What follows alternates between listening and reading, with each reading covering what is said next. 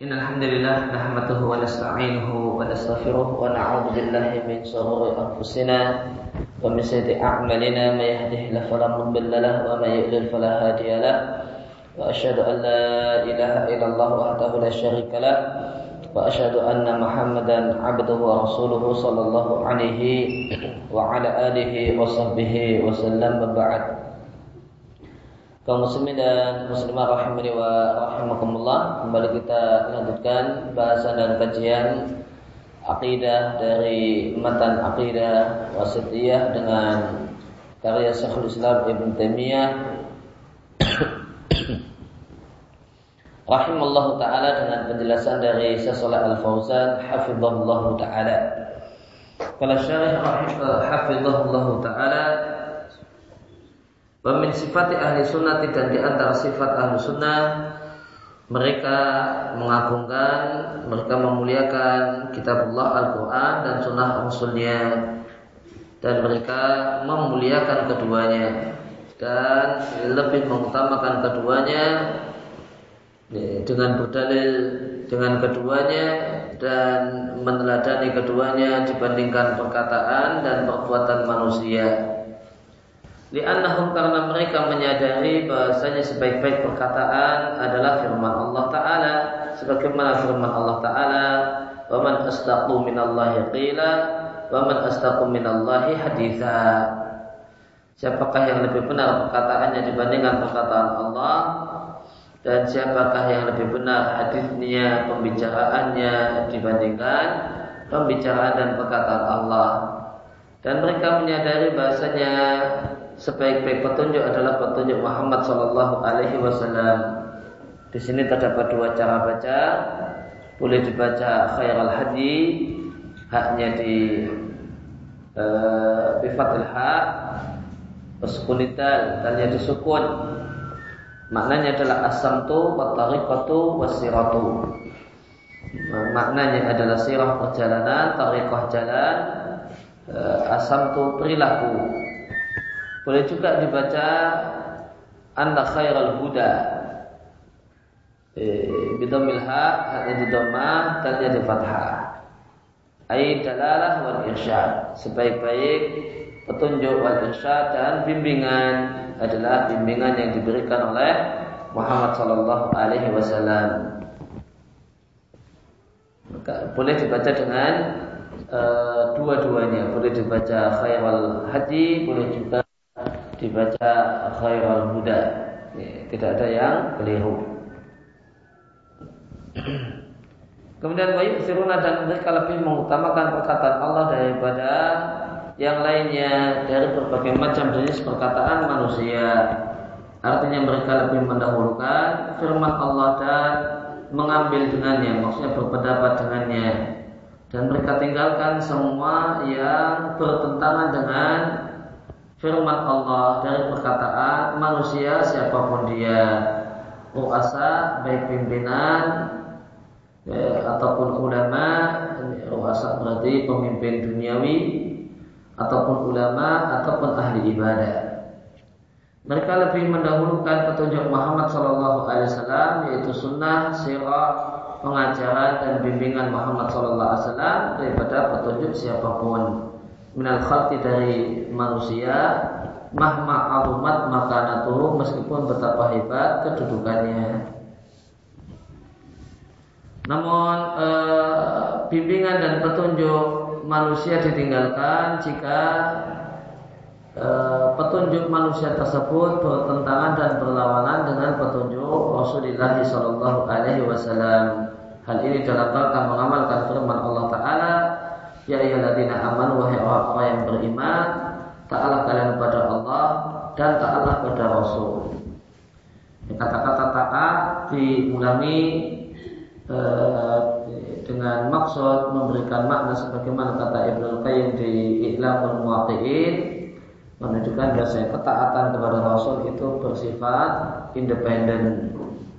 Maka hadis itu ditaati tanpa perlu e, dicek apakah ada ayat Al-Quran yang senada ataukah tidak.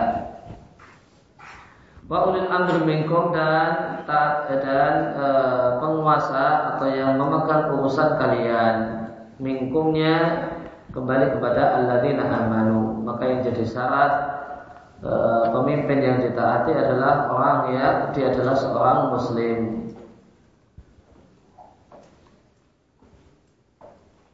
Dan ulil amri di sini mencakup dua jenis ulil amri, ulil amri dalam masalah dunia dan ulil amri dalam masalah agama. Ulil amri dalam masalah dunia adalah para umara, para penguasa, asalkan dia muslim, maka ditaati, bahkan wajib ditaati selama tidak memberitakan maksiat. Dan ulil amri perkara agama itu nasihat dan petua orang-orang yang berilmu.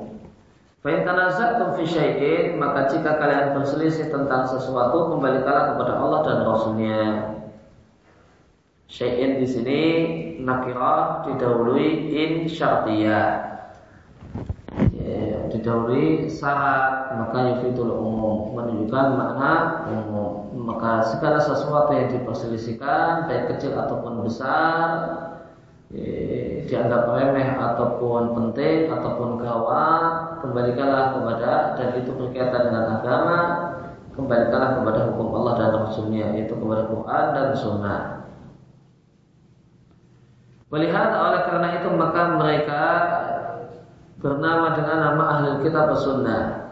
Dikarenakan mereka berpegang teguh dengan kitab Allah dan lebih mengutamakan firman Allah daripada perkataan siapa pun. Dan karena mereka berpegang teguh dengan petunjuk Rasulullah Sallallahu Alaihi Wasallam lebih mengutamakannya daripada petunjuk siapa pun. Mereka disebut ahli kitab sunnah. Di ajli dari oleh karena itu mereka digelari dengan gelar yang mulia di atas yang yufidu menunjukkan uh, pengistimewaan mereka terhadap Quran dan Sunnah yang ini tidak dimiliki oleh orang-orang di luar ahli Sunnah mimman hada yaitu orang-orang yang menentang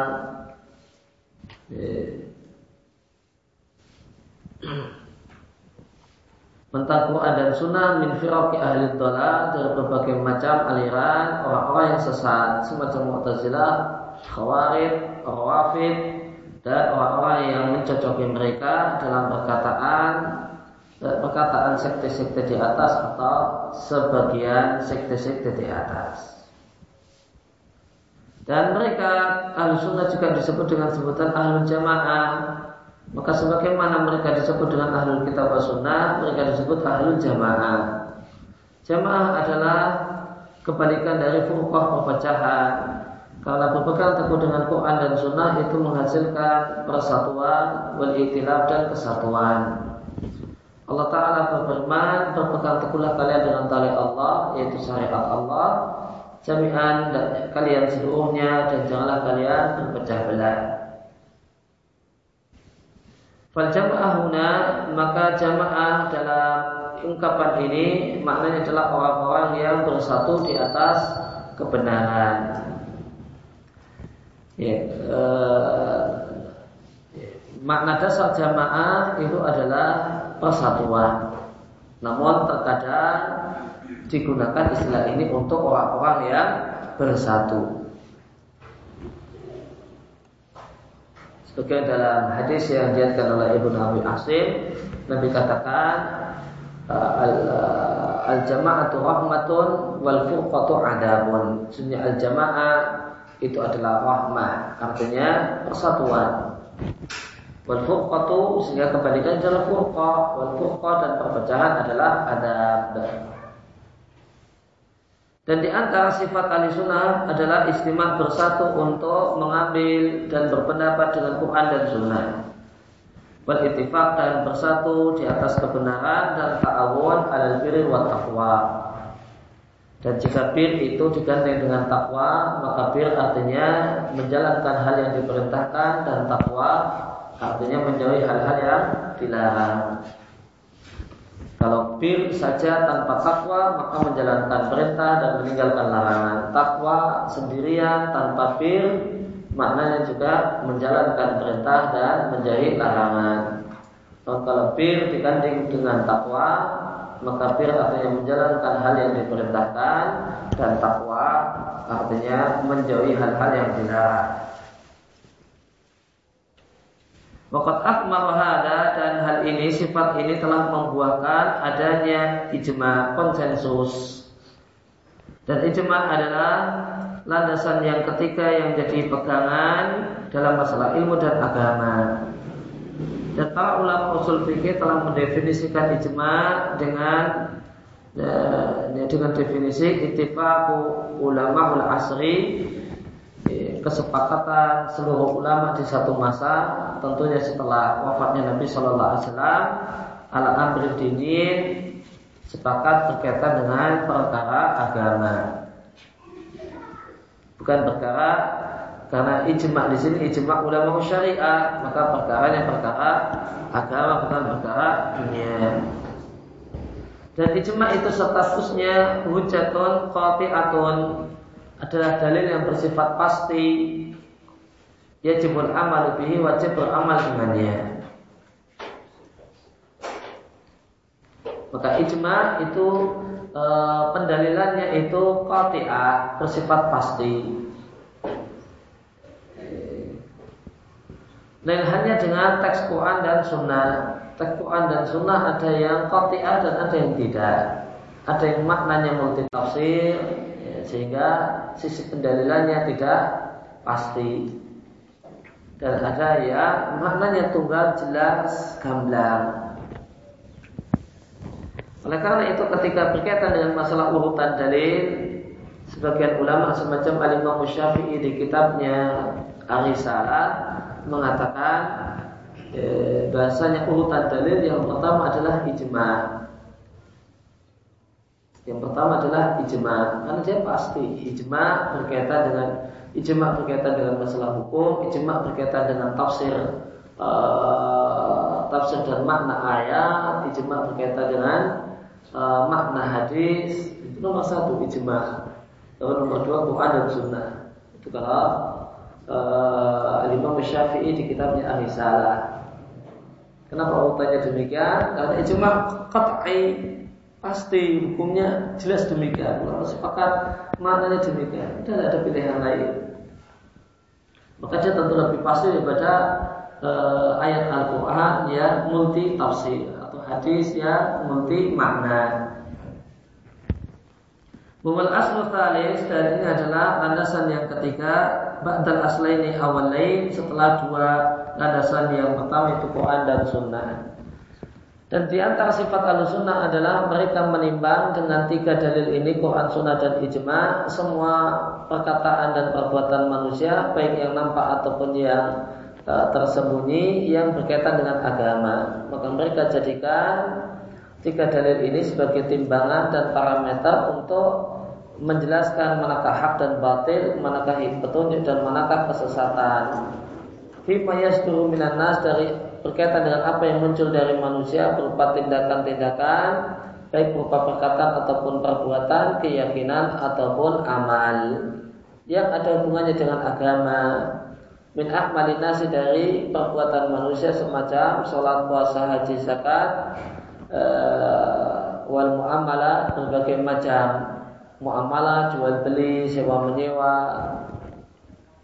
Maka muamalah itu punya banyak pengertian Muamalah bisa artinya jual beli, sewa menyewa, dan mempekerjakan orang dan sebagainya. Muamalah terkadang dalam konteks kalimat yang lain artinya interaksi. Dia bagus muamalahnya, itu artinya bagus interaksinya dengan tetangga dan kawan dan yang lainnya.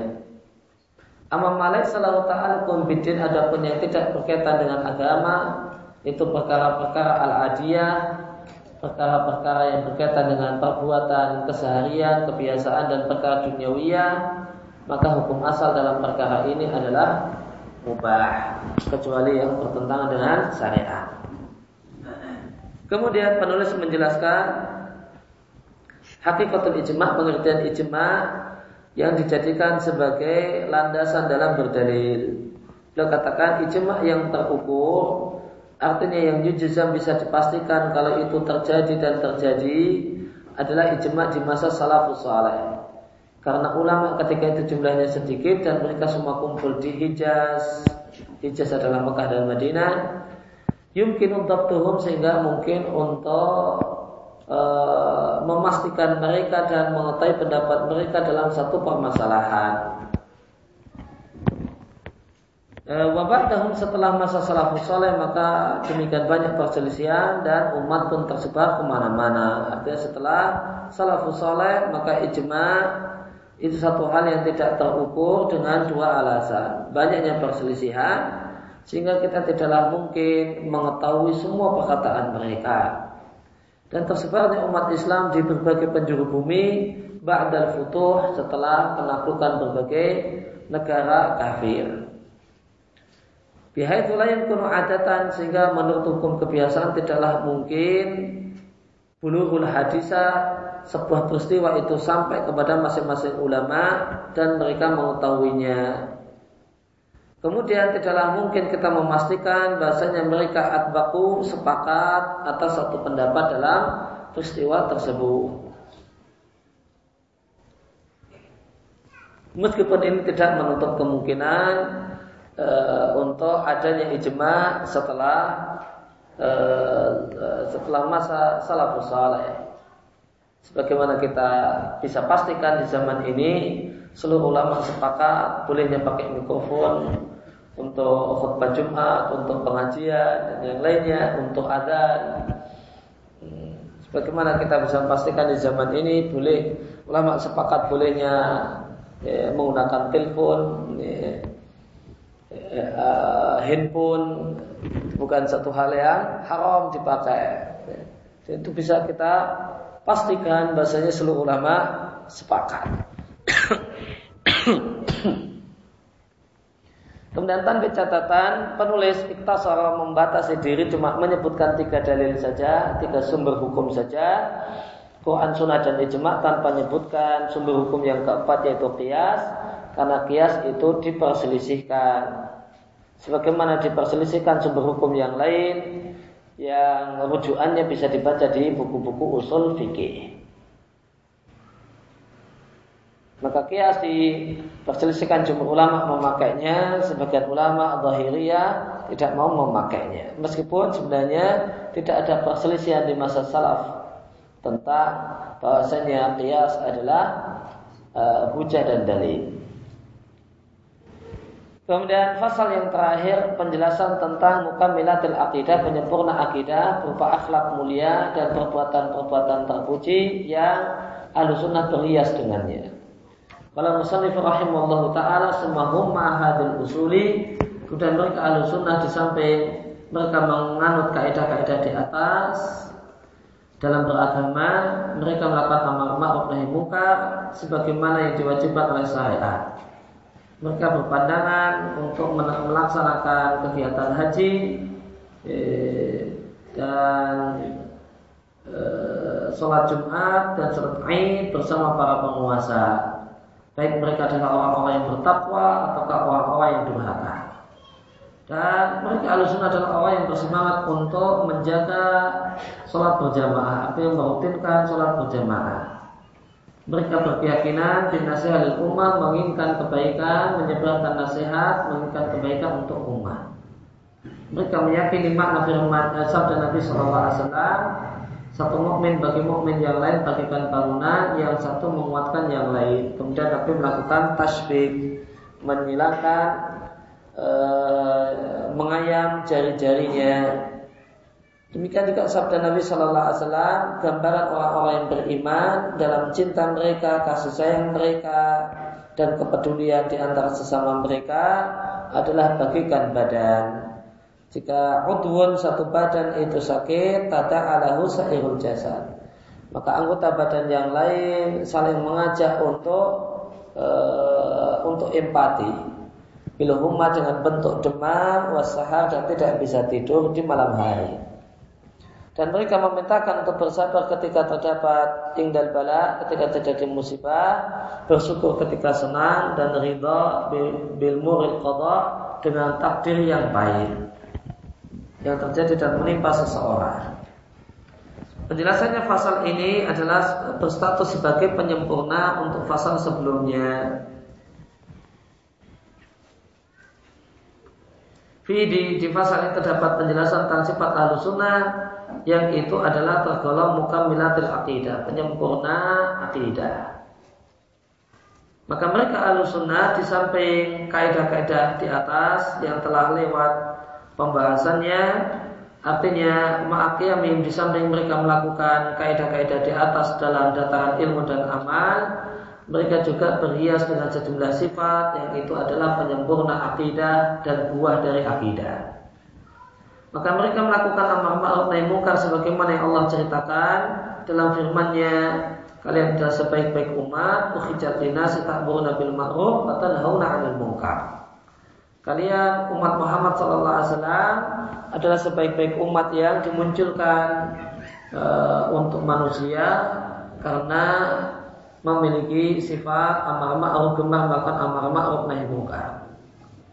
Dan ma'ruf adalah ismun jami'un, satu istilah yang jami'un mencakup semua hal yang Allah cintai, berupa iman dan amal soleh. Sedangkan mungkar adalah satu istilah yang jami'un mencakup semua hal yang Allah benci dan Allah larang.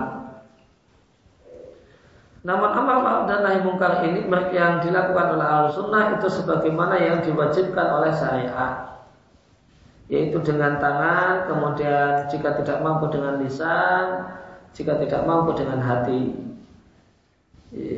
Tingkatan ini tabaan kudrah mengikuti kemampuan yang ada. Jika mampu dengan tangan itu idealnya, jika tidak mampu maka dengan lisan. Dan yang kedua, menimbang maslahat. Apakah dengan tangan itu mewujudkan maslahat ataukah tidak? Ketika hanya melihat saya mampu, saya kuat untuk memecahkan uh, uh, botol khamar. Namun juga ditimbang kalau saya memecahkan uh, botol khamar ini mewujudkan maslahat ataukah tidak. Khilafah Mu'tazilah berbeda dengan Mu'tazilah yang menyelisihi apa yang diwajibkan oleh syariat dalam masalah amar ma'ruf nahi mungkar. Mereka berpandangan bahasanya amar ma'ruf nahi mungkar pengertiannya adalah memberontak kepada penguasa.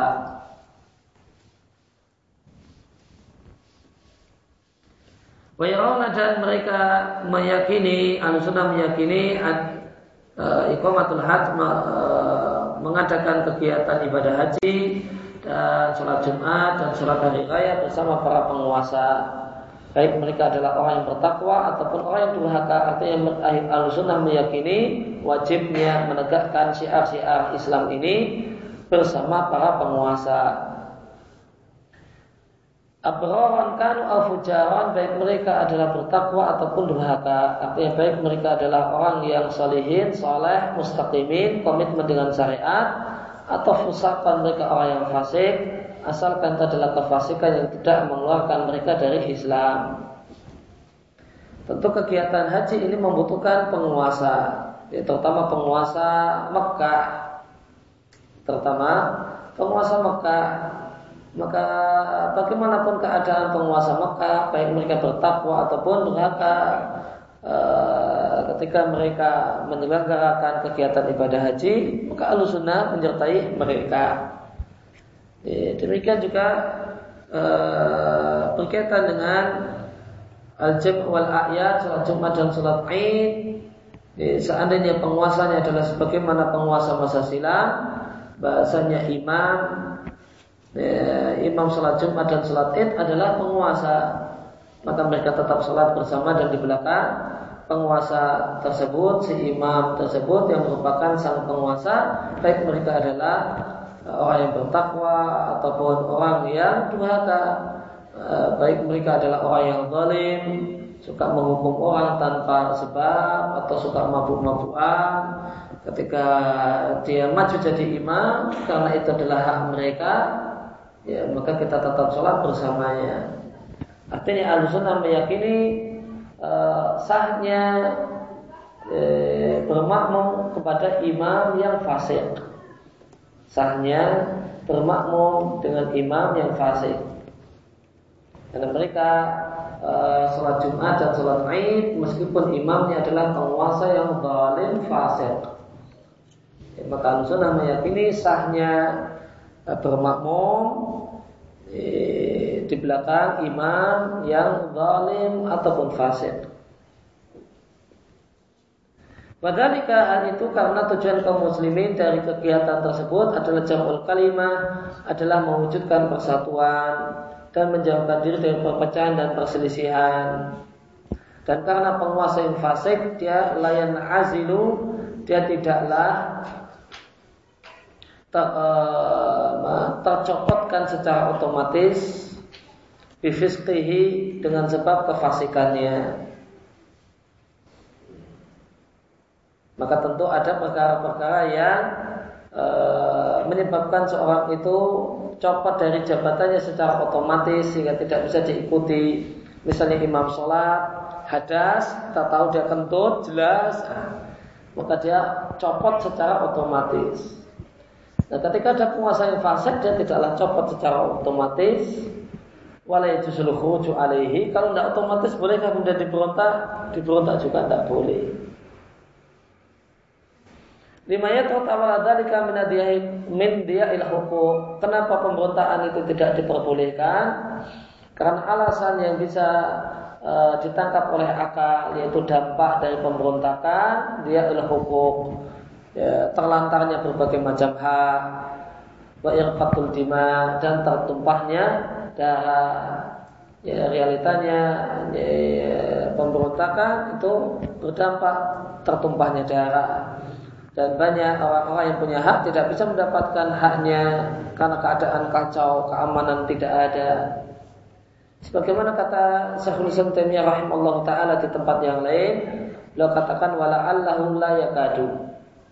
Ya, bisa kita simpulkan hampir-hampir tidaklah dijumpai ada satu kelompok yang memberontak kepada penguasa illa wa kana fi khurujiha minal fasad kecuali kerusakan gara-gara pemberontakan yang lebih banyak daripada kerusakan yang dia singkirkan. Kita sekian perkataan Ibnu Taimiyah di Majmu' Fatawa.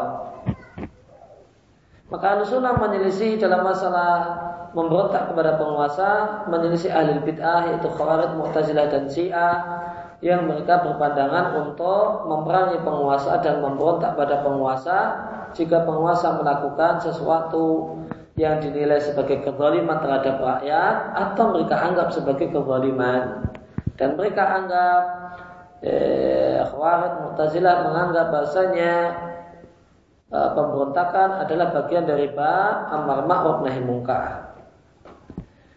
Kemudian memin sifat ahli sunnah di antara sifat ahli sunnah mereka adalah orang yang semangat untuk menjaga dan merutinkan kehadiran mereka dalam sholat fardu dengan berjamaah baik itu sholat Jumat atau sholat non sholat Jumat.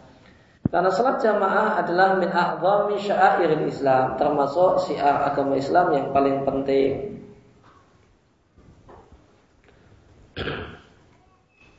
Wata'atan dan dalam taat pada Allah dan Rasulnya dalam hal tersebut. Berbeda dengan syiah yang mereka eh, berpandangan tidak ada sholat, ya, tidak ada sholat kecuali harus bersama tidak ada sholat berjamaah kecuali harus bersama imam maksum.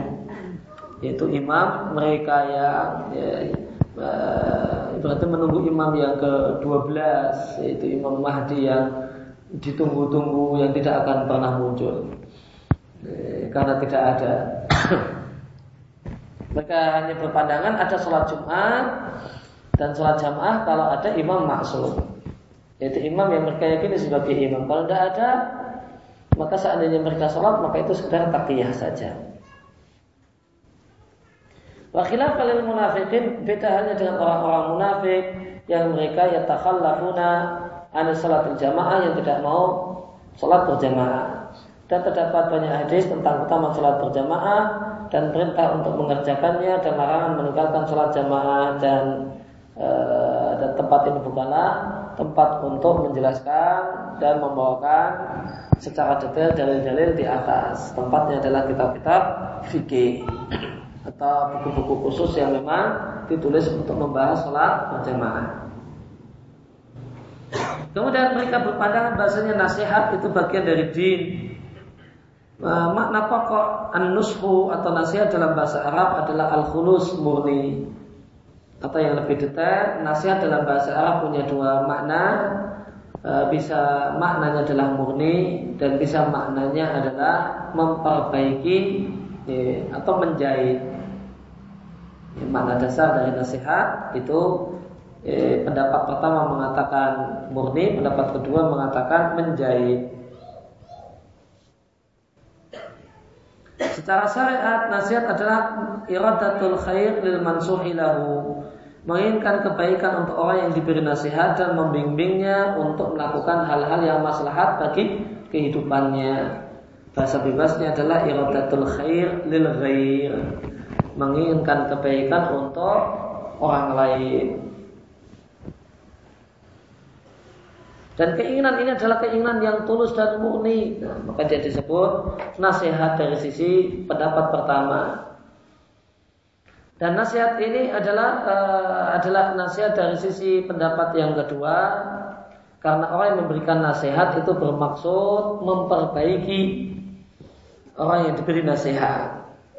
Ya, seakan-akan keadaan dia, agamanya dia itu robek, jika kain itu adalah robek karena maksiatnya atau karena pelanggarannya, kemudian eh, orang yang memberi nasihat ingin menjahitnya sehingga robek tadi kembali bertaut dan kembali bagus seperti semula.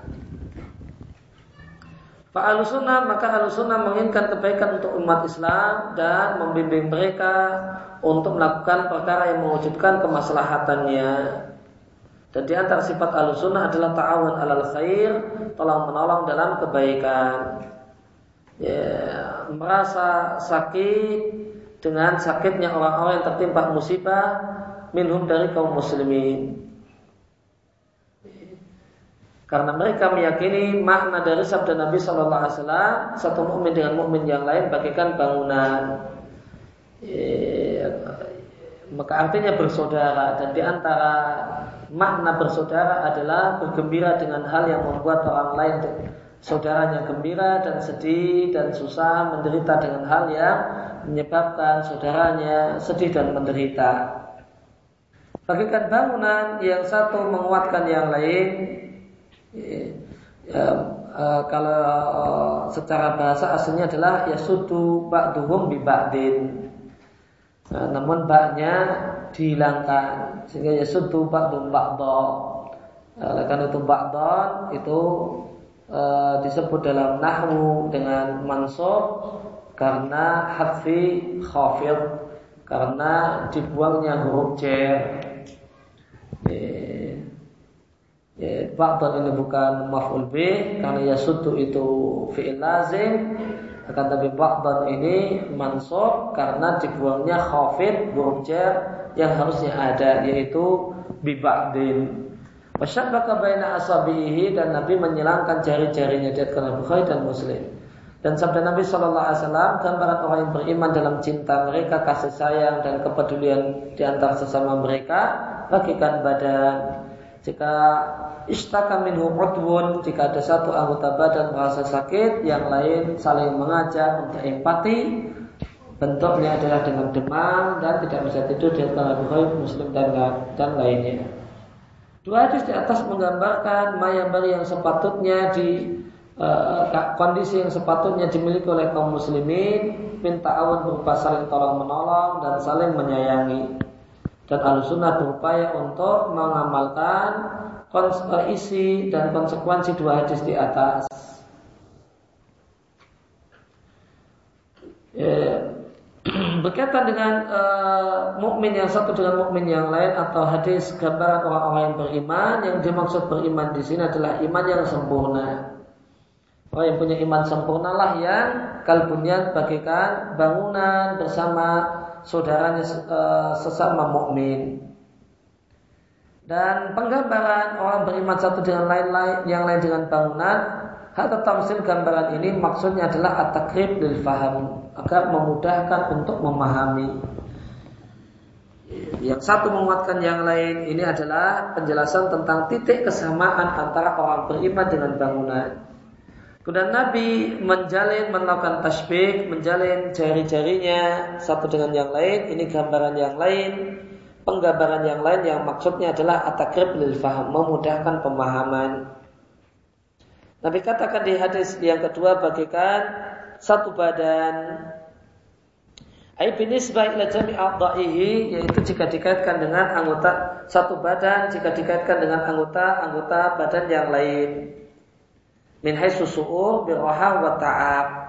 Sisi kesamaannya adalah merasa e, bareng-bareng merasa nyaman ataukah capek.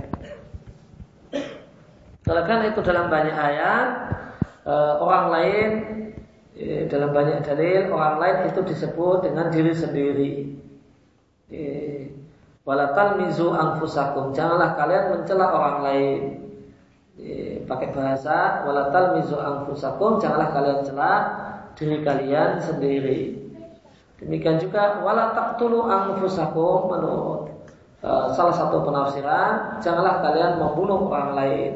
Menggunakan kalimat wala taqtulu angfusakum janganlah kalian membunuh diri kalian sendiri.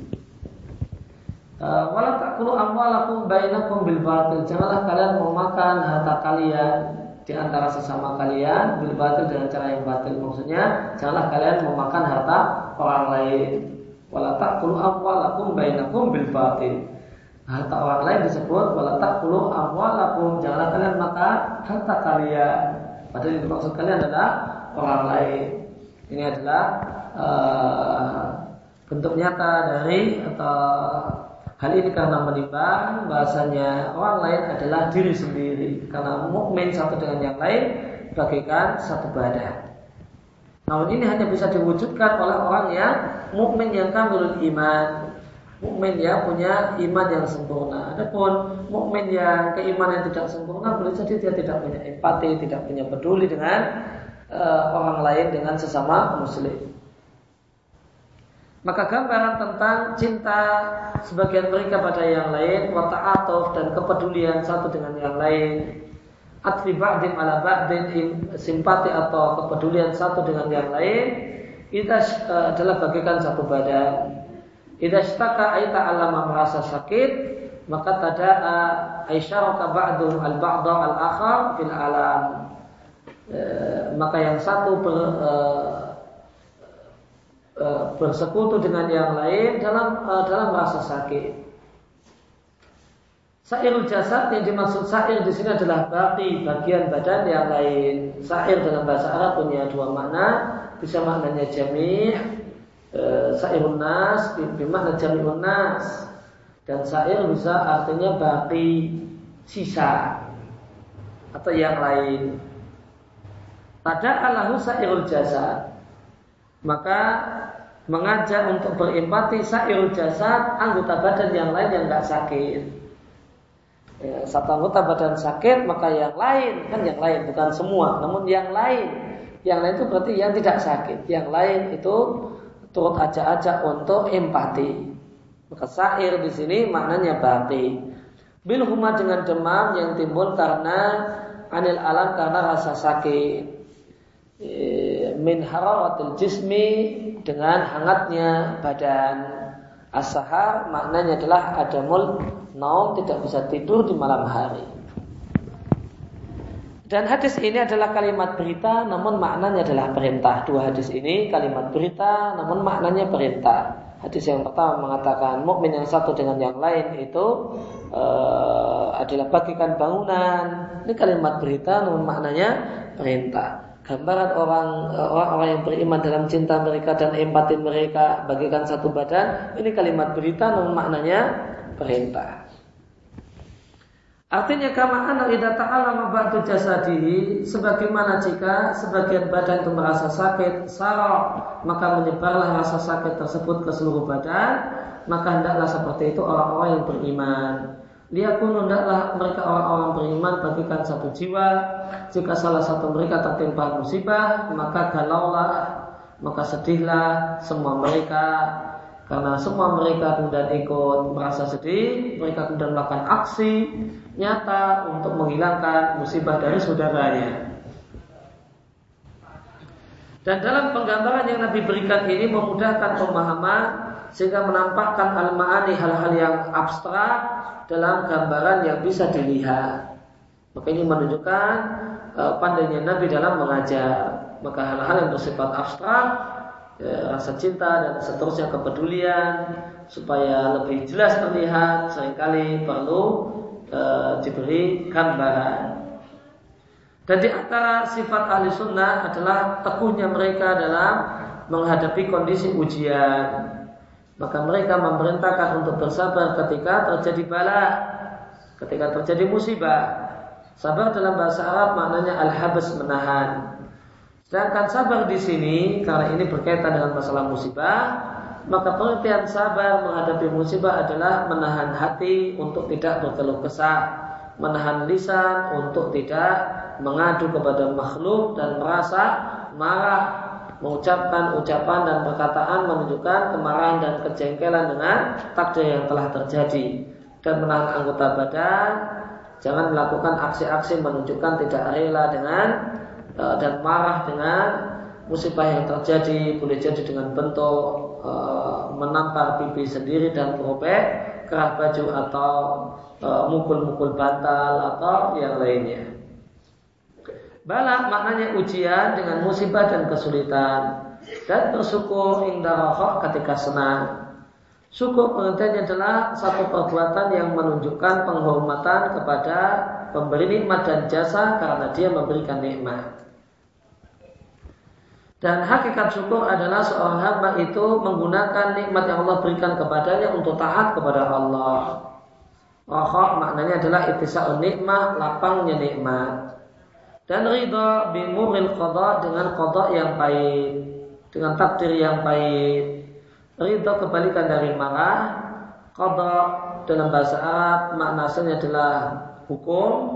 Dalam istilah urf berkaitan dengan masalah takdir maka qada artinya kehendak Allah yang berkaitan dengan berbagai hal alamah ya alaih sehingga terwujud sebagaimana keadaannya Wamuril qada dan pahitnya takdir artinya mayajir apa yang terjadi pada seorang hamba yang itu tidak dia sukai semacam sakit dan jatuh miskin dan ke, ke, kefakiran, gangguan orang lain. Demikian juga termasuk murul qada. E, takdir yang pahit adalah cuaca yang panas, cuaca yang dingin, demikian rasa sakit.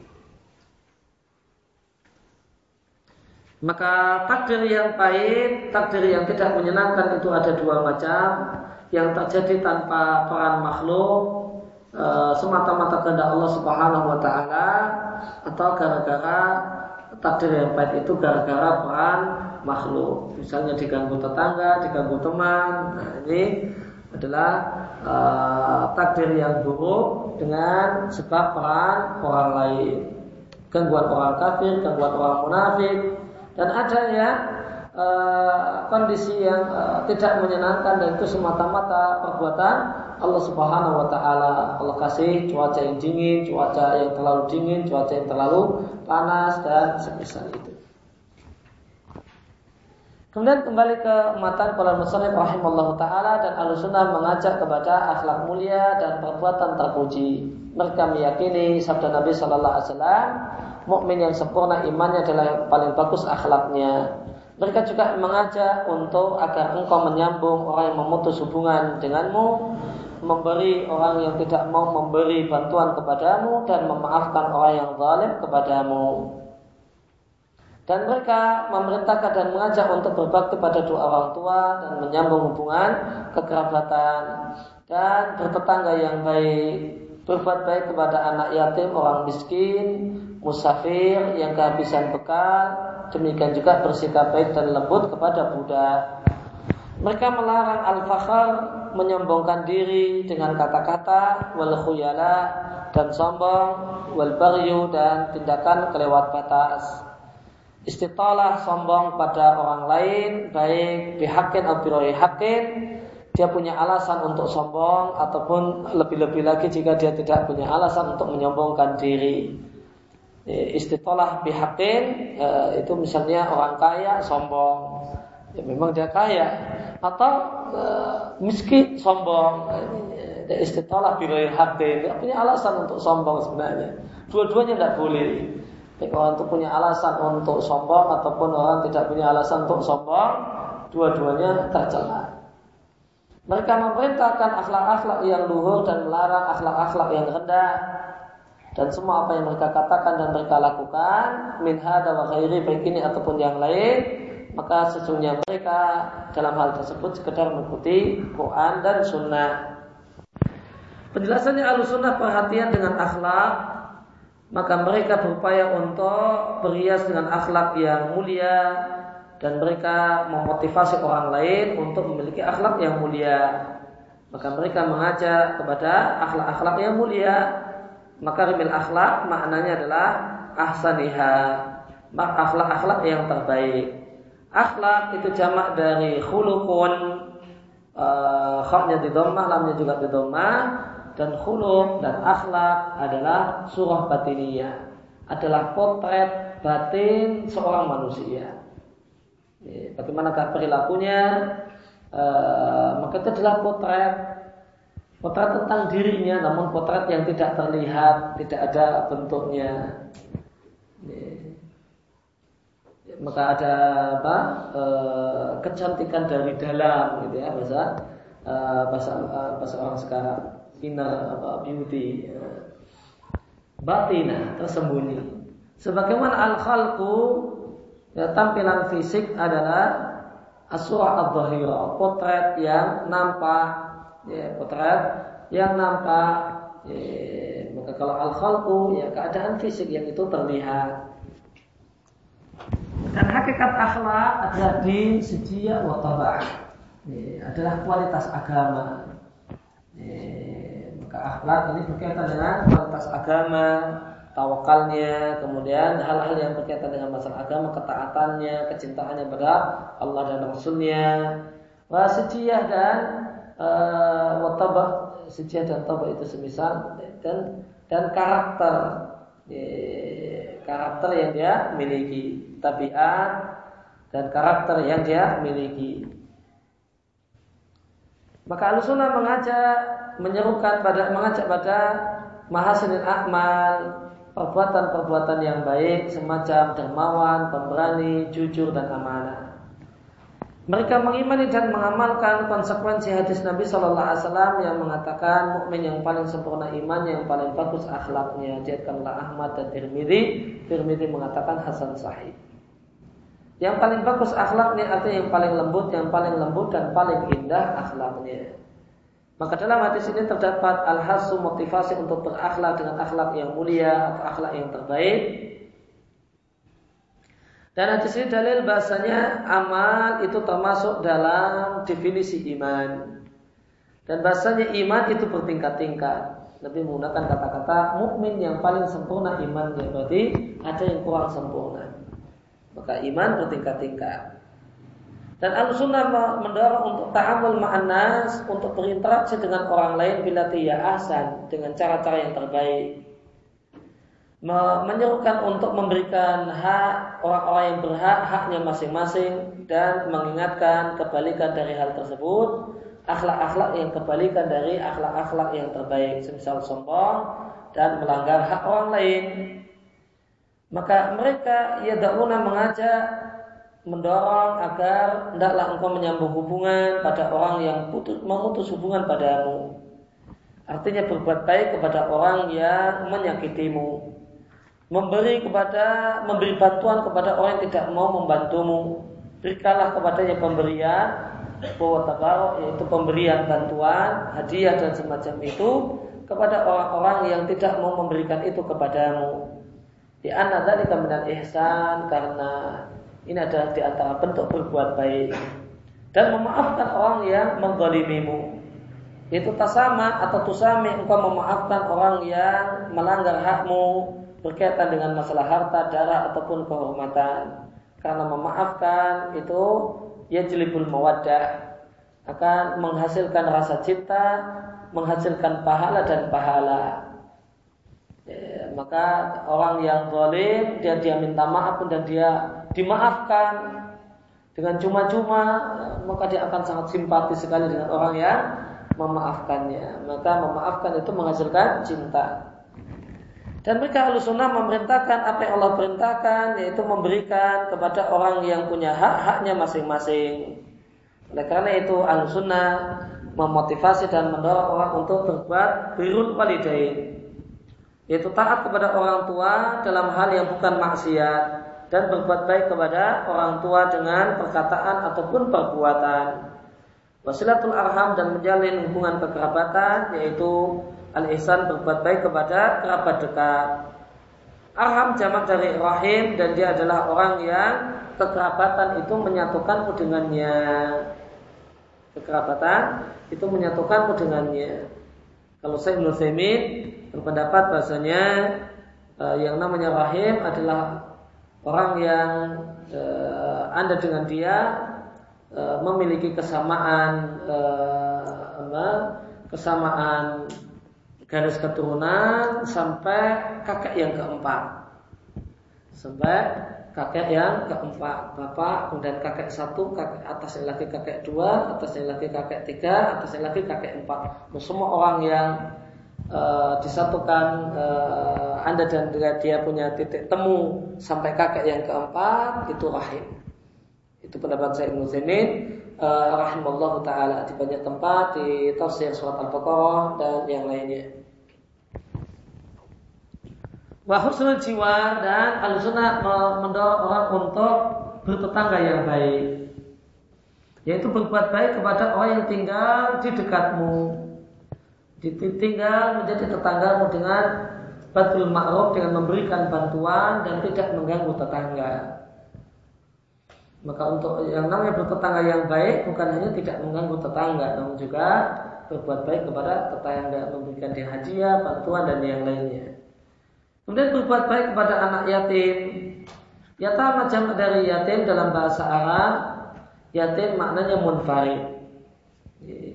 Artinya sendirian. Sedangkan secara syariat adalah yang ditinggal mati oleh bapaknya, bukan ibunya, namun bapaknya sebelum dia balik. Kalau sudah balik, eh, kalau bahkan sudah punya anak dan cucu, tidak sah mengatakan saya ini anak yatim.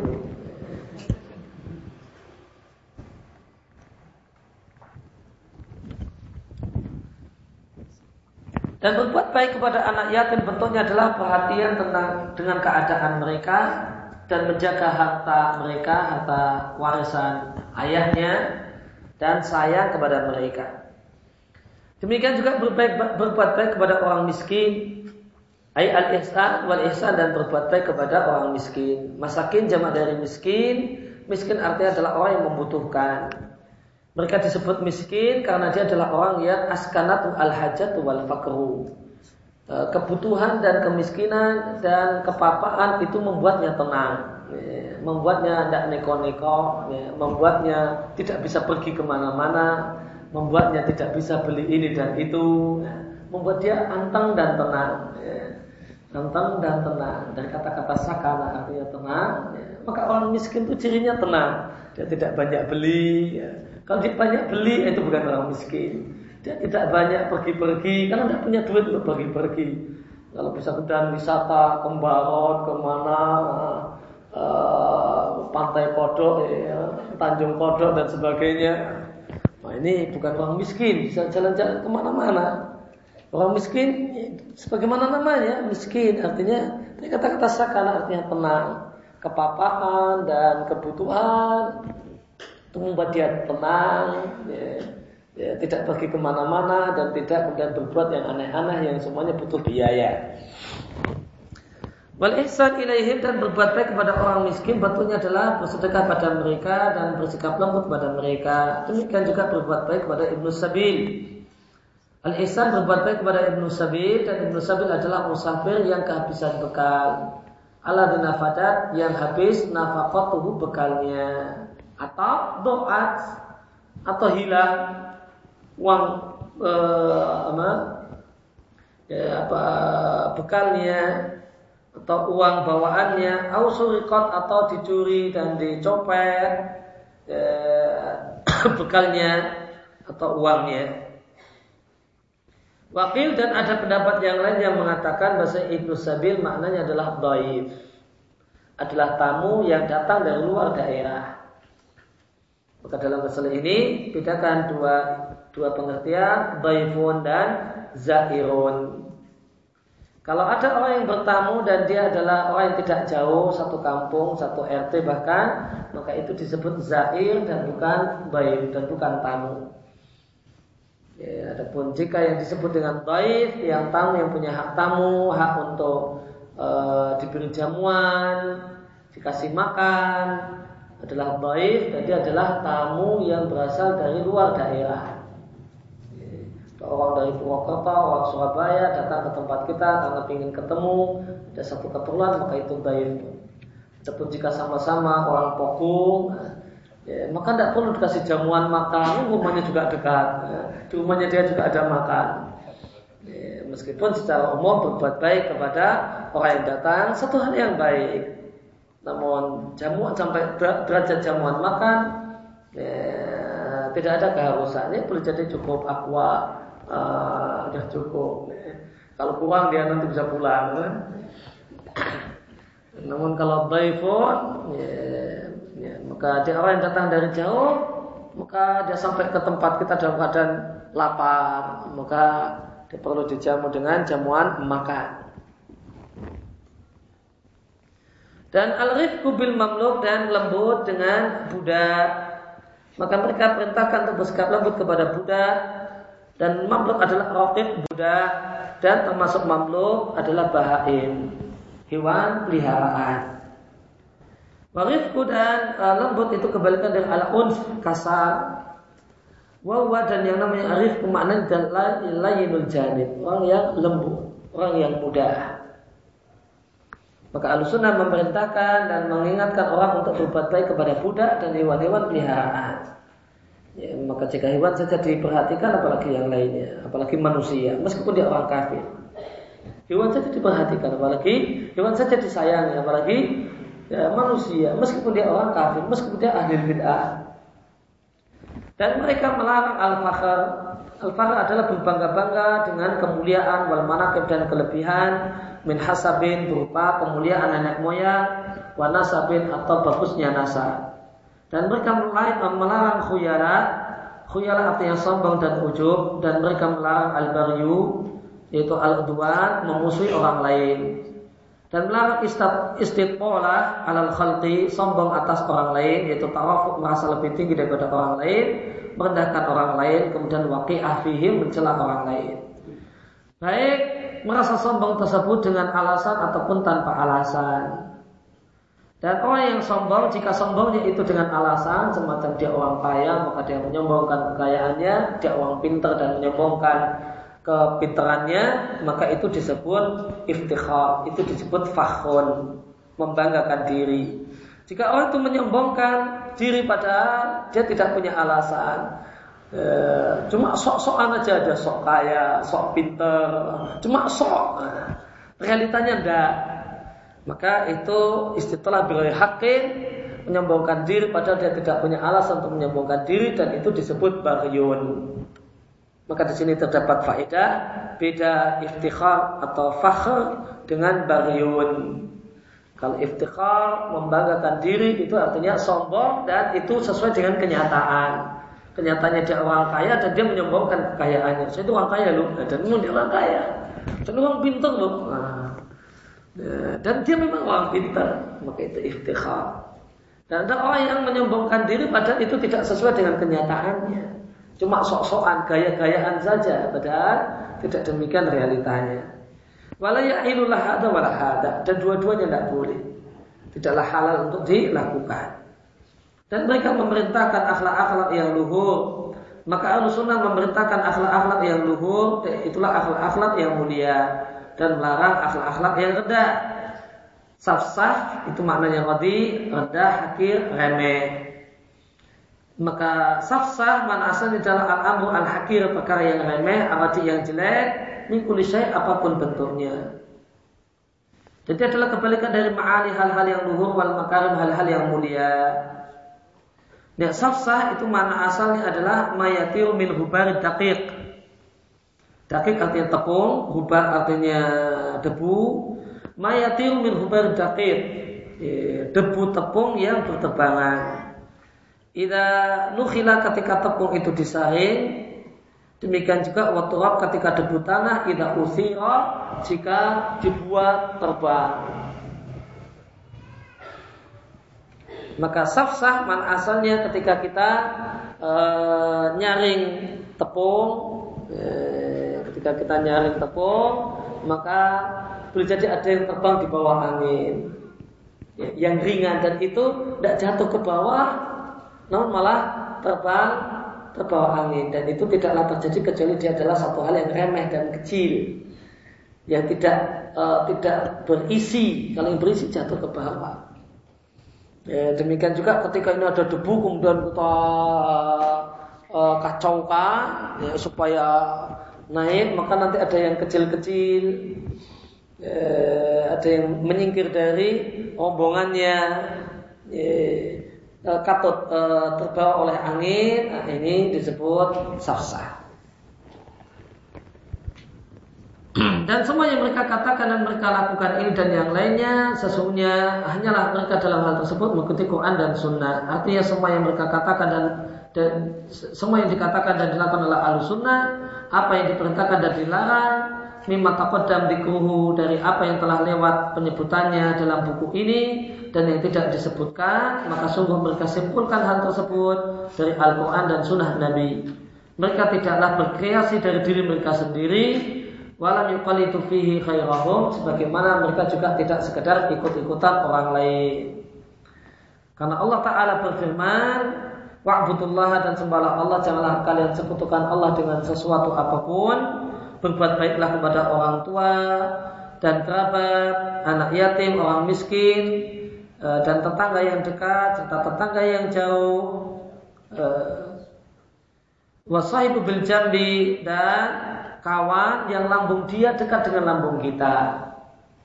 Bil jambi ada ulama yang mengatakan teman ketika safar karena dia duduknya tidak jauh daripada duduk kita satu bis eh, maka bersebelahan lambungnya dengan lambung kita ada juga ulama yang jelaskan bil jambi itu artinya istri karena suami istri tentunya normalnya tidur bareng, lambungnya jejer. E, lambungnya berdekatan dengan lambung istrinya. Dan Ibnu Sabil yang tadi ada dua pengertian, musafir yang kehabisan e, bekal atau baik tamu yang datang dari luar daerah. Wa malakat aimanukum dan apa yang kalian miliki yaitu budak atau hewan peliharaan. Sehingga Allah tidak menyukai muhtalan orang yang khuyala, orang yang sombong, fakhuran orang yang fakhur dan fakhur tadi adalah orang yang sombong dengan sesuatu yang ada pada dirinya. Dan hadis hadis tentang ini sangatlah banyak dan di antaranya adalah apa yang telah disebutkan oleh penulis. Kemudian kalau musannif rahimallahu taala wa tariqatu miyadinul Islam dan jalan Ahlussunnah adalah agama Islam yang dengannya Allah Subhanahu wa taala mengutus Muhammad sallallahu alaihi wasallam. Akan tapi tatkala Nabi sallallahu alaihi wasallam mengabarkan bahwa umatnya akan terpecah menjadi 73 sekte, 73 kelompok yang seluruhnya adalah e, jalan menuju neraka kecuali satu saja dan dia adalah al-jamaah. Dan apa itu al-jamaah? Wa fi hadisin anhu dalam hadis anhu dari Nabi, Nabi mengatakan bahasanya al-jamaah adalah mangkana ala mithli ma ana alaihi yauma wa ashabi. Orang yang beragama sebagaimana agama yang dipraktekkan olehku dan para sahabatku pada hari ini. Maka jadilah orang yang berpegang teguh dengan Islam yang murni, al-khalis yang murni, anis dari campuran, dialah ahlu sunnah wal jamaah. Dan di tengah-tengah sunnah itu terdapat sitir, terdapat syahid, terdapat orang yang saleh, dan di antara mereka ada, ada a'lamul huda. Uh, a'lam jamak dari alam, makna asalnya adalah bendera, yang dimaksudkan adalah tokoh-tokoh uh, penyebar hidayah. Wa masabihu tuja, uh, dan mereka adalah lentera-lentera dalam kegelapan uh, ulul manaqib al-ma'thura memiliki kelebihan-kelebihan yang dinukil wal fadail madhkurah dan keutamaan-keutamaan yang telah disebutkan. Dan di antara ahli sunnah ada abdal, ada ahli-ahli ibadah. Wafihim dan di, tengah-tengah mereka ada a'immatuddin, ada para imam, para teladan dalam agama yang kaum muslimin bersepakat ala hidayatihim bahasa mereka di atas hidayah. Wahum dan al sunnah itulah ta'ifah mansurah, kelompok yang diberi ke, uh, diberi kemenangan, yang ditolong, yang Nabi Shallallahu Alaihi Wasallam bersabda tentang mereka, la tazalu ta'ifatun min ummati alal haq senantiasa ada sekelompok dari umatku yang berada di atas kebenaran yang mereka itu adalah mansurah ditolong e, ditolong dalam dari sisi ilmu dan hujah dan ini berlaku di setiap zaman dan setiap e, keadaan dan mansurah di medan perang dan ini jika Allah Subhanahu wa taala e, melimpahkan pertolongan kepada mereka namun yang pasti adalah mansurah di, di bidang hujah dan ilmu. Sedangkan kemenangan e, di medan perang dengan senjata, maka ini satu hal yang e, tidak pasti. Terkadang mereka menang dan terkadang mereka e, kalah. Sebagaimana Nabi Shallallahu Alaihi Wasallam sendiri kadang menang, kadang kalah. Sebagaimana perkataan Abu Sufyan ketika ditanya oleh Hirqal, bagaimana keadaan peperanganmu antara dirimu dengan uh, dengan dia Muhammad? Maka Abu Sufyan mengatakan, ya ganti-gantian, kadang dia yang menang dan kadang kami yang menang. Jika demikian keadaan Nabi, maka begitu pula keadaan pengikut Nabi. La man Tidaklah membahayakan mereka orang yang menyelisih mereka tidak pula orang yang membiarkan mereka dan tidak mau menolong mereka hatta takum sa'ah sampai terjadilah kiamat. Fanas Allah ayaja'alana minhum maka di sini kita tidaklah maka Syekhul Islam mengajarkan kepada kita uh, beliau tidak mengatakan memastikan saya adalah bagian dari mereka. Ya, namun nas'alullah ayaja'alana minhum. Kita memohon kepada Allah Subhanahu wa taala supaya kita adalah bagian dari mereka.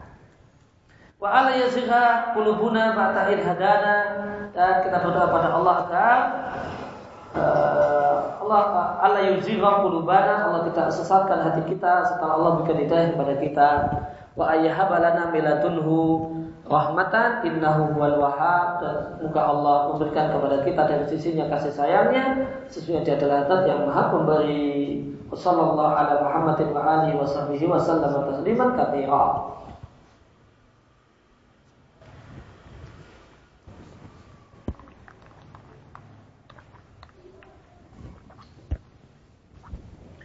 Maka penulis melanjutkan bayat penjelasan tentang keistimewaan alusuna wal jamaah. Fabayan maka beliau jelaskan ke kelebihan mereka yang luar biasa, yaitu bahasanya jalan mereka adalah Islam itu sendiri.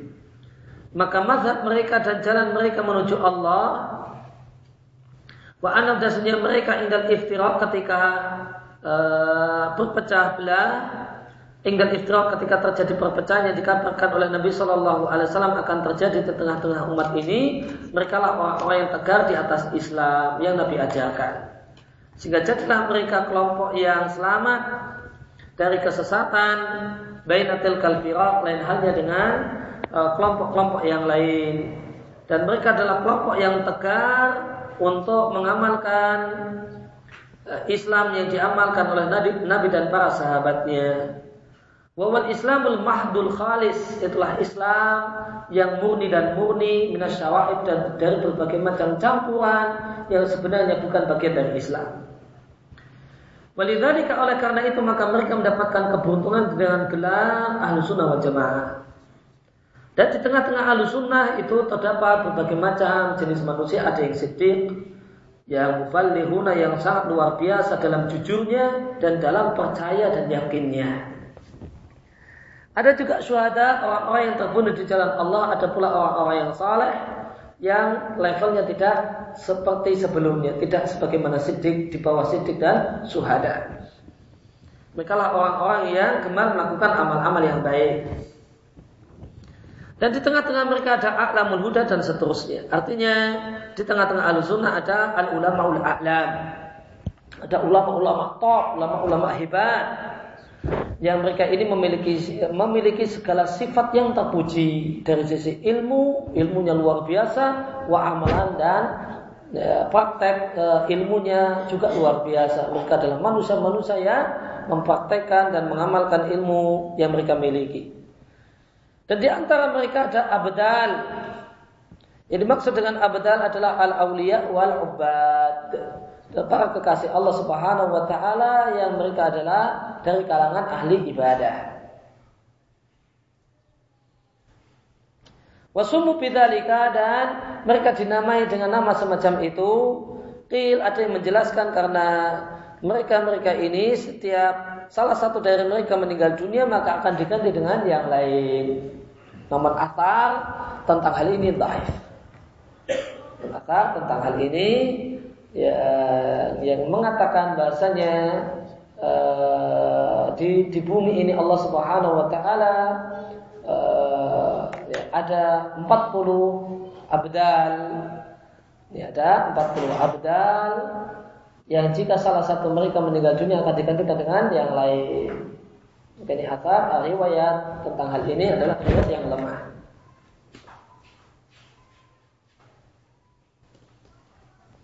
Wa fi riwayat dalam satu riwayat An Ahmad dari Imam Ahmad Imam kalau Imam Ahmad mengatakan abdal adalah ashabul hadis, para ulama hadis. Ringkasnya uh, abdal di sini dimaknai dengan dua makna ahli ibadah atau ashabul hadis, para pelajar hadis. Dan yang jelas abdal di sini bukan abdal dalam istilah uh, dalam pengertian sufiyah eh, wali dalam pengertian sufi. Mereka cuma sekedar ahli ibadah yang bersemangat mengamalkan berbagai macam ibadah yang dituntunkan oleh Nabi Shallallahu Alaihi Wasallam dan mereka tidak bersemangat dan tidak respect dengan amal-amal ibadah yang tidak ada tuntunannya dari Nabi. Dan di tengah-tengah mereka terdapat imatuddin, para imam teladan dalam agama. Maka di tengah-tengah al-sunnah ada ulama yang diteladani semacam Imam Madhab yang empat dan yang lainnya. Dan al-sunnah adalah ta'ifah mansurah. E, maka al-sunnah itulah kelompok yang dimaksudkan dalam hadis la tazalu ta'ifatun min ummati. Terus menerus di tengah-tengah umatku akan ada sekelompok orang. E, demikian al-hadis dari Bukhari dan Muslim. Kemudian e, penulis e, menutup risalahnya matan akidah wasitiyah yang penuh manfaat ini dengan doa dan salat dan salam untuk sang Nabi Shallallahu Alaihi Wasallam. Wa khairul khitam. Dan ini adalah penutup yang terbaik. Walhamdulillahi rabbil alamin. Wa sallallahu wasallam ala Muhammadin wa ala alihi wa sahbihi wasallam uh, catatan berkaitan dengan satu hal yang menarik tadi dari di matan di bagian di dua paragraf terakhir dari matan akidah wasitiyah maka ditegaskan bahasanya jalan ahlu sunnah dalam berislam itu sama dengan Islam itu sendiri. Sama dengan Islam itu sendiri. Maka Islam yang Nabi wariskan kepada para sahabat dan diwariskan oleh para sahabat itulah Islamnya ahlu sunnah.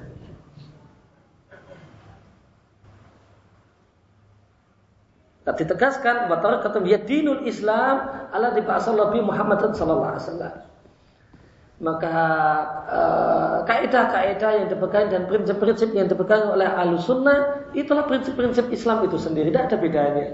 Tidak ada bedanya. Itulah prinsip-prinsip berislam yang diajarkan oleh Nabi Shallallahu Alaihi Wasallam. Tidak ada bedanya. Namun kenapa kemudian ada Islam eh, eh, corak dan model ahlu sunnah Eh, maka ini katakan lakin lama akhbar akan tapi ketika Nabi mengkabarkan terjadinya perpecahan maka nanti baru di situlah kemudian muncul model-model. Ada kemudian berislam model khawarij ada berislam model mu'tazilah ada berislam model uh, murji'ah dan ada is, ada Islam model ahlu sunnah. Dan Islam model ahlu sunnah inilah Islam yang yang khalis itulah Islam yang murni itulah Islam yang uh, Islam yang diwariskan oleh Nabi Shallallahu Alaihi Wasallam dan beliau ajarkan dan beliau dakwahkan. Dan dalam dalam uh, dalam tubuh alusunnah orang-orang yang berpegang teguh dengan eh, prinsip-prinsip uh, dalam berislam yang sebagiannya adalah uh, kita jumpai di matan akidah wasitiyah ini mereka semua tidaklah seragam amalnya Ya, mereka semua itu bukanlah orang yang seragam amalnya ulama semua enggak. Ada yang ulama, ada yang tidak, ada yang kubat, ada yang ahli ibadah. Namun mereka punya prinsip yang sama. Ya, mengedepankan Quran dan Sunnah, menjadikannya sebagai pedoman, ya, bersemangat dengan apa yang Nabi tuntunkan dan menjauhi hal-hal yang tidak Nabi tuntunkan, baik ulamanya ataupun ubatnya, abdalnya sama. Ya, maka alusuna ya orang yang berada dalam ruang lingkup alusuna itu tidaklah keadaan amal yang sama, namun beda beda. Ada yang ulama top, ada yang sekedar ahli, uh, sekedar talibul ilm, nah, ada yang yang a'lamul huda. Nah, maka mereka beragam, tidak satu jenis. Dan kemudian uh, kalimat yang terakhir maka apa yang kita bahas maksudnya ahlu sunnah melakukan amar ma'ruf nahi mungkar ahlu sunnah uh, begini begini empati dengan sesama muslim dan yang lainnya itu adalah ahlu sunnah secara manhaj. Ahlu sunnah secara manhaj bukan ahlu sunnah secara person. Nah, adapun person ahlu sunnah boleh jadi tidak punya simpatik dengan uh, muslim yang lain, boleh jadi malas melakukan amar ma'ruf nahi munkar, boleh jadi uh, buruk perilakunya dan seterusnya. Maka yang dikatakan yang tadi kita terutama pada pembahasan akhlak dan perilaku sunnah begini begini begini begini itu sunnah adalah secara mazhab itulah jalan sunnah Ya, karena jalan al-sunnah adalah jalan Islam itu sendiri. Maka al-sunnah begini-begini. Ukhuwahnya tinggi dan seterusnya. Ya. Namun adalah al-sunnah secara mandat. Bukan al-sunnah dalam artian sok. Oleh karena itu ditutup dengan panas Allah ayat ja'alana minhum. Ya mudah-mudahan kita bisa seperti itu. Ya. Ya, mudah-mudahan kita doa kepada Allah Subhanahu wa taala dan kita pun berupaya untuk kemudian bisa seperti itu. Pasalnya doa. Kalau tadi teorinya, ya, ada keadaan pasalnya belum tentu sama dengan keadaan teorinya. Maka kita memohon, kita berupaya untuk menuju ke sana dan memohon kepada Allah agar Allah mudahkan kita untuk sampai ke sana. Demikian eh, akhir pembahasan eh, akidah wasitiyah dengan penjelasan dari uh, Salah Al-Fauzan hafizahullah taala Allahumma alimna ma yanfa'una wa anfa'na bima 'allamtana wa zidna ilma wa sallallahu ala nabiyyina Muhammadin wa ala alihi wa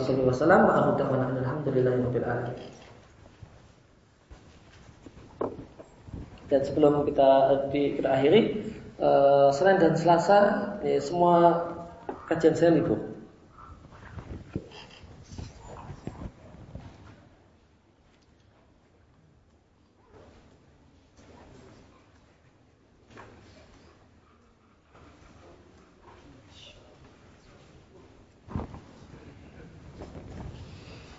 Nah, e, ketika seorang laki-laki mendatangi sebuah rumah makan, dia, dia dapati banyak wanita sedang antri beli makanan. Apa yang terbaik dilakukan? Menunggu sampai selesai atau e, e, pulang dan tidak jadi makan? Ada pilihan yang ketiga, cari warung yang lainnya. Cari warung, warung yang lainnya. Ya, e, ya kalau dia uh, ya dia bisa cari warung yang lain, tidak harus warung itu, atau dia ngantri, tidak masalah. Tidak harus kemudian dia menyiksa diri dengan tidak jadi makan.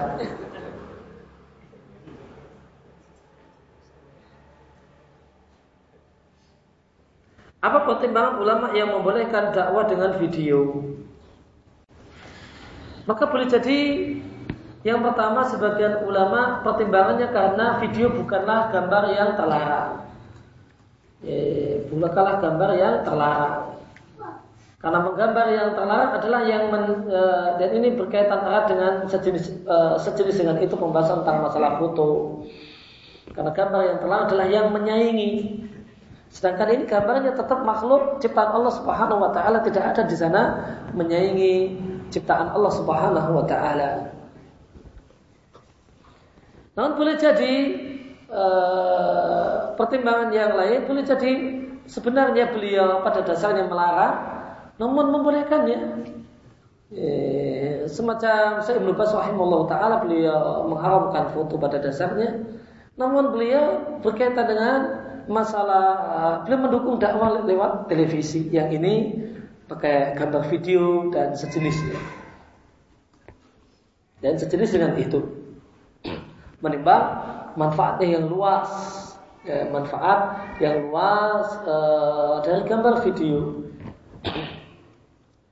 Meskipun boleh jadi sebenarnya beliau pendapat pokoknya gambar video itu adalah gambar yang telah seperti sesuai Al Fauzan Hafizullah Taala beliau mengharamkan gambar video.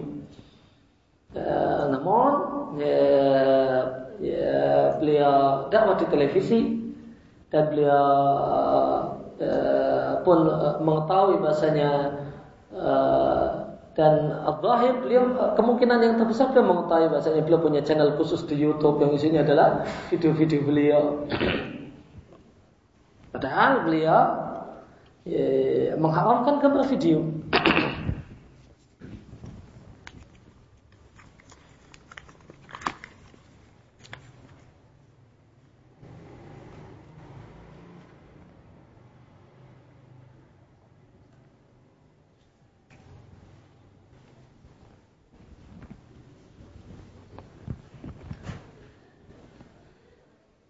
Ketika di satu masjid ada jajaran orang-orang masbuk di satu sop paling belakang dan datang satu orang lagi untuk bermakmum setelah dilihat ternyata orang yang paling bagus bacaannya posisinya di tengah dari kumpulan orang masbuk tersebut. Apa yang harus dilakukan berjamaah dengan dia dengan posisi depan belakang atau dengan orang yang paling kanan yang kurang dikenal dan tampilannya kurang nyuna? Oh, ini ada satu baris uh, uh, masbuk semua. Terus ini ada orang yang lebih masbuk lagi. Nah, ada orang yang lebih masbuk lagi mau berjamaah. Yang paling bagus bacaannya yang posisinya di tengah. Maka apa yang harus dilakukan? Yang ada pilihan yang lain yaitu berjamaah dengan yang sejenis dengan dia. Ya, berjamaah mengadakan jamaah yang kedua ya, dengan sesama orang yang ketika, ketika tiba di masjid sholat sudah bubar. Ya, dan dimungkinkan untuk si penanya ini yang kemudian malah jadi imamnya saja ya. jika kasusnya sama dengan pertanyaan di atas namun sopnya penuh tidak ada space kosong dari selatan sampai utara jadi hanya mungkin melakukan jamaah dengan posisi depan belakang pada jumlah, jumlah makmum hanya satu. Bagaimanakah solusinya Ya, kalau dia mau kemudian berjamaah dengan uh, masbuk tadi ya dia kemudian di, uh, bisa bermakmum meskipun depan dan belakang. Dan ini tidak masalah karena memang demikianlah keadaannya. Kadang kita bermakmum pada seseorang yang bersangkutan diam terus tidak baca takbir ataupun surat. Maksudnya secara keras mungkin. Padahal sholat yang dilaksanakan sholat jahar. Dan masih kurang dua rakaat.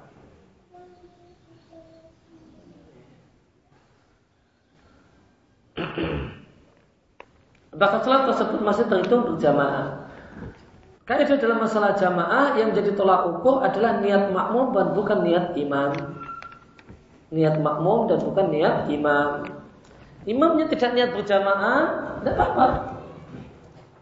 Namun dia tidak dapat pahala sebagai imam. Asalkan makmum itu berniat menjadi makmum, maka dia dapat pahala sholat berjamaah.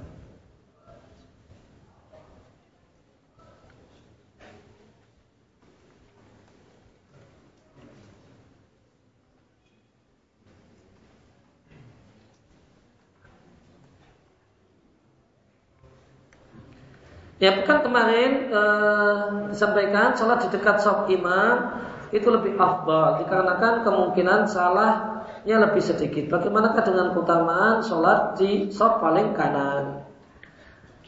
Nah, uh, poin tersebut kita sampaikan untuk jawaban bahwasanya ya sop itu dimulai dari tengah. Itu sebagai jawaban sholat itu dimulai dari tengah-tengah, kemudian baru ke kanan, kemudian ke kiri, kemudian ke kanan, kemudian ke kiri dan seterusnya.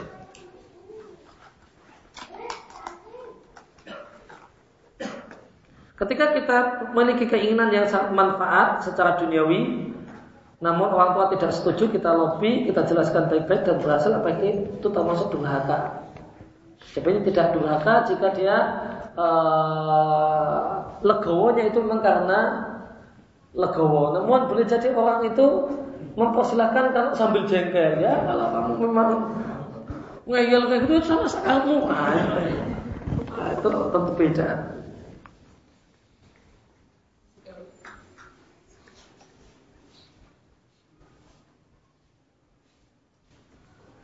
Bahasa merupakan bagian dari agama dan kita dituntut untuk mempelajarinya.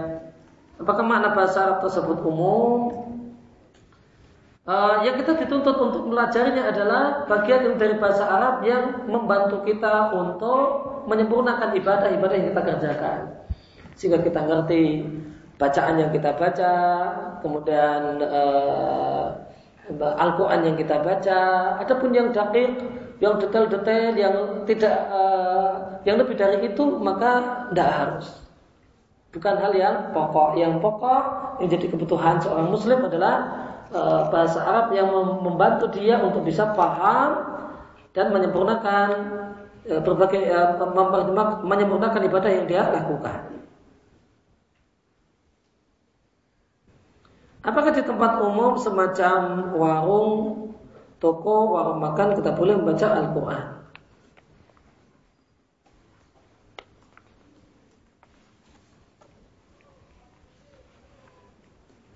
Ya pada dasarnya kemudian asalkan tempat tersebut bukan tempat yang najis, tidak mengapa baca Al-Quran berzikir di tempat tersebut, mengulang hafalan di tempat-tempat tersebut e, sambil jaga toko karena sepi tidak ada pembeli. E, Masa tidak boleh kemudian jaga warung, masa kemudian tidak boleh cuma kemudian boleh diem saja ngalamun. Maka boleh saja dia baca Quran atau berzikir atau lainnya. Bahkan di antara amal yang amal yang istimewa adalah beribadah di mawatinil ghaflah.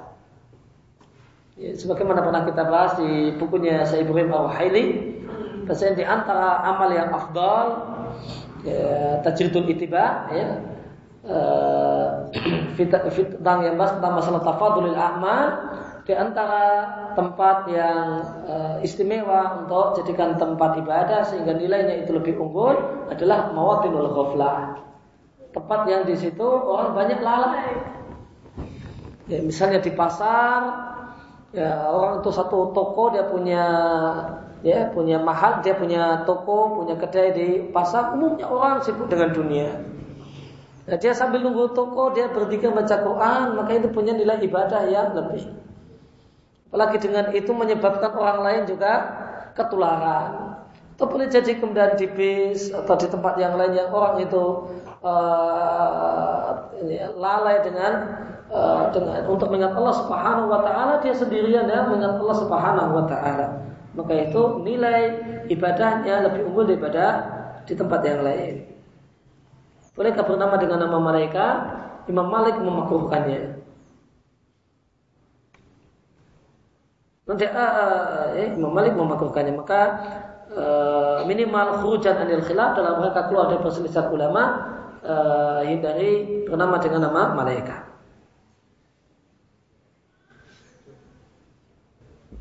Apakah ketika tiba-tiba dijadikan imam oleh makmum masbuk, apakah boleh merubah niat di tengah salat menjadi imam agar dapat pahala jadi imam? Boleh. Karena itu menambahkan niat dan bukan mengubah niat.